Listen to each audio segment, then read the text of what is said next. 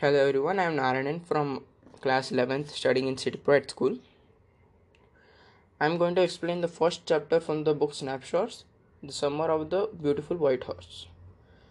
The story is about two cousins and a Garoghlanian tribe, which is an Armenian tribe. They were once very rich and now they have lost their homelands and have shifted to California, USA. They are very much known for their honesty throughout the world. So this story is uh, narrated by Aram, one of the cousins. So let's see uh, what the story is. One day back in the good old days, when I was nine and the world was full of every imaginable kind of magnificence, and the life was still a delightful and mysterious dream. My cousin Murad, who was considered crazy by everyone who knew him except me, came to my house at 4 in the morning and woke me up, tapping on the window of my room. Aram, he said. I jumped out of the bed and looked out of the window. I couldn't believe what I saw. It wasn't morning yet, but it was summer, with daybreak not many minutes around the corner of the world. It was light enough for me to know I wasn't dreaming. My cousin Murad was sitting on a beautiful white horse. I stuck my head out of the window and rubbed my eyes. Yes, he said in Armenian, it's a horse. You are not dreaming. Make it quick if you want to ride. I knew my cousin enjoyed being alive more than anybody else who had ever fallen into the world by mistake. But this was more than even I could believe. In the first place, my earliest memories had been memories of horse, and my first longings had been longings to ride. This was the wonderful part. In the second place, we were poor. This was the part that wouldn't admit me to believe what I saw. We were poor, we had no money. Our whole tribe was poverty stricken. Every branch of Garoghlanian family was living in the most amazing and comical poverty in the world. Nobody could understand where we ever got money enough to keep us with foods in our bellies, not even the old men of our family. Most important of all, though we were famous for our honesty, we had been famous for our honesty for something like 11 centuries, even when uh, we had been the wealthiest family in what we like to think was the world. We were proud first, honest next. After uh, that, we believed in right and wrong. None of us would take advantage of anybody in the world, let alone steal. Consequently, even though I could see the horse so magnificent, even though I could smell it so lovely, even though I could hear its breathing so exciting, I couldn't believe the horse had anything to do with my cousin Murad or me or with any of the members of a family, asleep or awake, because uh, I knew my cousin Murad couldn't have bought the horse, and if he couldn't have bought it, he must have stolen it, and I refused to believe he had stolen it. No member of the Garoghlanian family could be a thief. I stared at my cousin and then at the horse. There was a pious stillness and humor in each of them, which on the one hand delighted me and on the other frightened me. Murad, I said, where did you steal the horse? Leap out the window, he said, if you want to ride. It was true then. He had stolen the horse. There was no question about it. He had come to invite me to ride or not, as I chose. Well, it seemed to me stealing a horse for a ride was not the same thing as stealing something else, such as money. For all I knew, maybe it wasn't stealing at all. If you were crazy about the horses, the way my cousin Murad and I were, it wasn't stealing. I wouldn't become a stealing until we offered to sell the horse, which of course I knew we would never do. Let me put on some clothes, I said.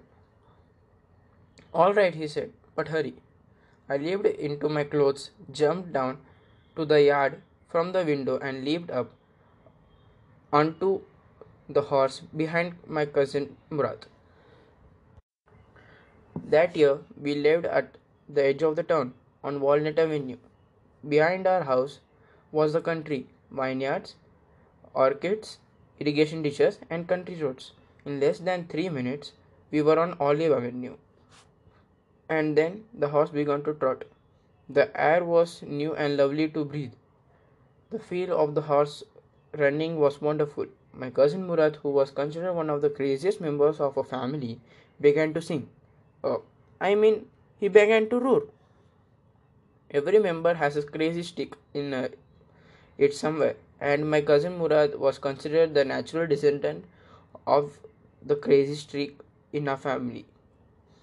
Before him was our uncle Khosrow, an enormous man with powerful head of black hair and the largest mustache in the San Joaquin Valley. A man was furious in temper, so irritable, so impatient that he stopped anyone from taking by roaring, It is no harm, pay no attention to it. That was all. No matter what anybody happened to be talking about. Once it was his own son, Arak, running eight blocks to the barber's shop where his father was having his mustache trimmed to tell him their house was on fire. This man Khosrow sat up in the chair and roared, It is no harm, pay no attention to it. The barber said, But the boy says your house is on fire. So Khosrow roared again, Enough, it is no harm to it. I said. My cousin, who was considered the natural descendant of this man, although Murad's father was Zorab, who was practical and nothing else. That's how it was in our tribe. A man could be the father of his own flesh, but that did not mean that uh, he was also the father of his spirit. The distribution of the various kinds of spirit in our tribe had been from the beginning capricious and vagrant. We rode, and my cousin Murad sang. For all anybody know, we were still on the old country, where at least according to some of our neighbors we belonged. We let the horse run as long as it felt like running. At last, my cousin Murad said, Get down, I want to ride alone. Will you let me ride alone? I asked. That is up to the horse, my cousin said. Get down. The horse will let me ride. I said. We shall see. He said, Don't forget that I have a way the horse. Well, I said, Anyway, you have a way with the horse. I also I have also. For the sake of, of your safety, he said, Let us hope so. Get down. All right, I said. But remember, you got to let me try to ride alone. I got down, and my cousin Murad kicked his heels into the horse and shouted, Vazire, run! The horse stood on its hind legs, snorted, and burst into the fury speed that was the loveliest thing I had ever seen. My cousin Murad raced the horse across the field of dry grass to an irrigated ditch, crossed the ditch on the horse, and five minutes later he returned dripping wet. The sun was coming up. Now it's my turn to ride, I said. My cousin got off the horse. Ride, he said. I leaped to the back of the horse. For a moment, I knew the most awful fear imaginable. The horse didn't move. Kick into his muscle, my cousin Murad said. What are you waiting for? We have got to take him back before anyone in the world is up and about. I kicked into the muscles of the horse. Once again, it reared and snorted. Then it began to run. I don't know what to do. Instead of running across the field to the irrigated ditch, the horse ran down the road uh, to the vineyard of Dikran Halabian, where it began to leap over the vines. The horse leaped over seven vines before I fell. Then it continued running. My cousin Murad came running down the road. I'm not worried about you, he shouted. We've got to get that horse. You go this way and I will go this way. If you come upon him, be kindly, I will be near. I continued down the road and my cousin Murad went across the field towards the irrigation ditch. It took him half an hour to find the horse and bring him back. All right, he said, jump on. The old world is awake now. What will you do? I asked. Well, he said, you'll either take him back or ride him until tomorrow morning. He didn't sound worried, and I knew he would hide him and not take him back. Not for a while, at any rate. Where will we hide him? I asked. I know a place, he said. How long ago did you steal the horse? I asked. It suddenly dawned on him that he had been taking this early morning's ride for some time and he came for me this morning only because he knew how much I longed to ride. Who said anything about the stealing horse? He said. Anyhow, I said, How long ago did you begin riding every morning? He walked the horse quietly into the barn of a deserted vineyard, which one time had been the pride of a farmer named Fetvajian. There were some oats and dry alfalfa in the barn. We began walking home. It wasn't easy, he said, to get the horse to behave so nicely. At first, it wanted to run wild, but as I've told you, I have a way with the horse. I can get it to what to do anything I want to do. Horse understands me. How do you do it? I said. I have an understanding with the horse, he said. Yes, but what sort of understanding? I said. A simple and honest one, he said. Well, I said, I wish I knew how to reach an understanding like that with a horse. You are still a small boy. He said, When you get to be 13, you will know how to do it. I went home and ate a hearty breakfast. That afternoon, my uncle Khosrow came to our house for coffee and cigarettes. He sat in the parlor, sipping and smoking, and remembering the old country. And then another visitor arrived, a farmer named John Byro, an Assyrian who, out of loneliness, had learned to speak Armenian. My mother bought the lonely visitor coffee and tobacco, and he rolled a cigarette and sipped and smoked. And then, at last, sighing and sadly, he said, "My what, my white horse, which was stolen last month, is still gone. I cannot understand it." My uncle uh, became very irritated and shouted, "It's no harm. What is the loss of horse? Haven't we all lost our homeland? What is the crying over a horse? That may be all right for you, a city dweller, to say, John Byro said. But what of my surrey? What good is a surrey without a horse? Pay no attention to it. My uncle Khosrow wrote. I walked ten miles to get here, John Byro said. You have legs, my uncle Khosrow shouted. My left leg pains, the farmer said. Pay no attention to it, my uncle Khosrow wrote. That horse cost me sixty dollars, the farmer said. I spit on money, my uncle Khosrow said. He got up and stalked out of the horse, slamming the screen door. My mother explained.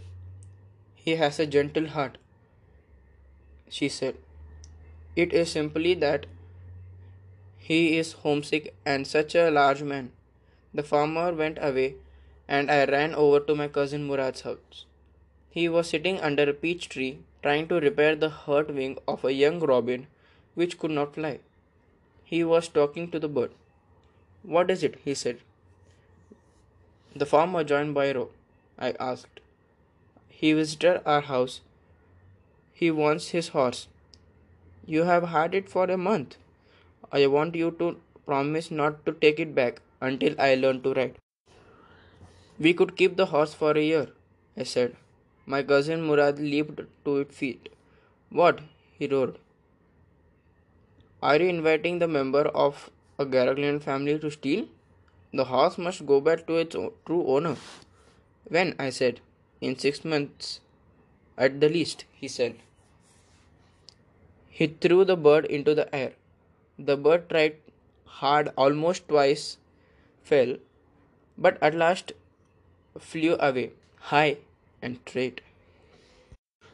Early every morning for two weeks, my cousin Murad and I took the horse out of the barn of the deserted vineyard where we were hiding and rode it.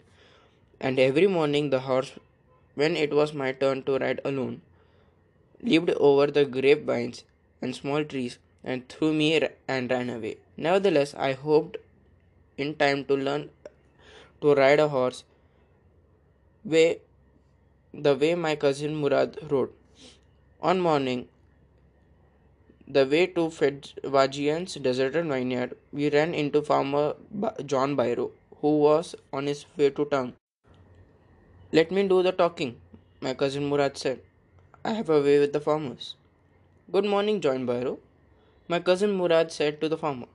The farmer studied the horse eagerly. Good morning, son of my friends, he said. What is the name of your horse? My heart, my cousin Murad said in Armenian. A lovely name, John Byro said, for a lovely horse. I could swear it is the horse that was stolen from me many weeks ago. May I look into his mouth? The farmer looked into the mouth of the horse. Tooth to tooth, he said. I would swear it is my horse if I didn't know your parents. The fame of your family for honesty is well known to me. Yet the horse is the twin of my horse. A su- suspicious man would believe his eyes instead of his heart. Good day, my young friends. Good day, John Byro, my cousin Murad said. Early the morning, we took the horse to John Byro's vineyard and put it in the barn. The dogs followed us around without making a sound. The dogs, I whispered to my cousin Murad. I thought they would bark. They would at somebody else, he said. I have a way with dogs. My cousin Murad put his arms around the horse, pressed his nose around the horse's nose, patted it, and then we went away. That afternoon, John Byro came to our house in his surrey and uh, showed my mother the horse that had been stolen and returned. I do not know what to think, he said. The horse is stronger than ever, better tempted too. I thank God. My uncle Khosrow was in the parlor, became irritated and shouted, Quiet, man, quiet. Your horse has been returned. Pay no attention to it. So, this is how uh, the boy stole the horse and returned it to its true owner. Uh, if the owner did not know about the families of the boys, they would have fell in trouble. The family was uh, well known for their honesty. The boys almost risked the reputation of the family to being honest because of Murad, the crazy streak. And this is the explanation of the chapter. And thank you for your time.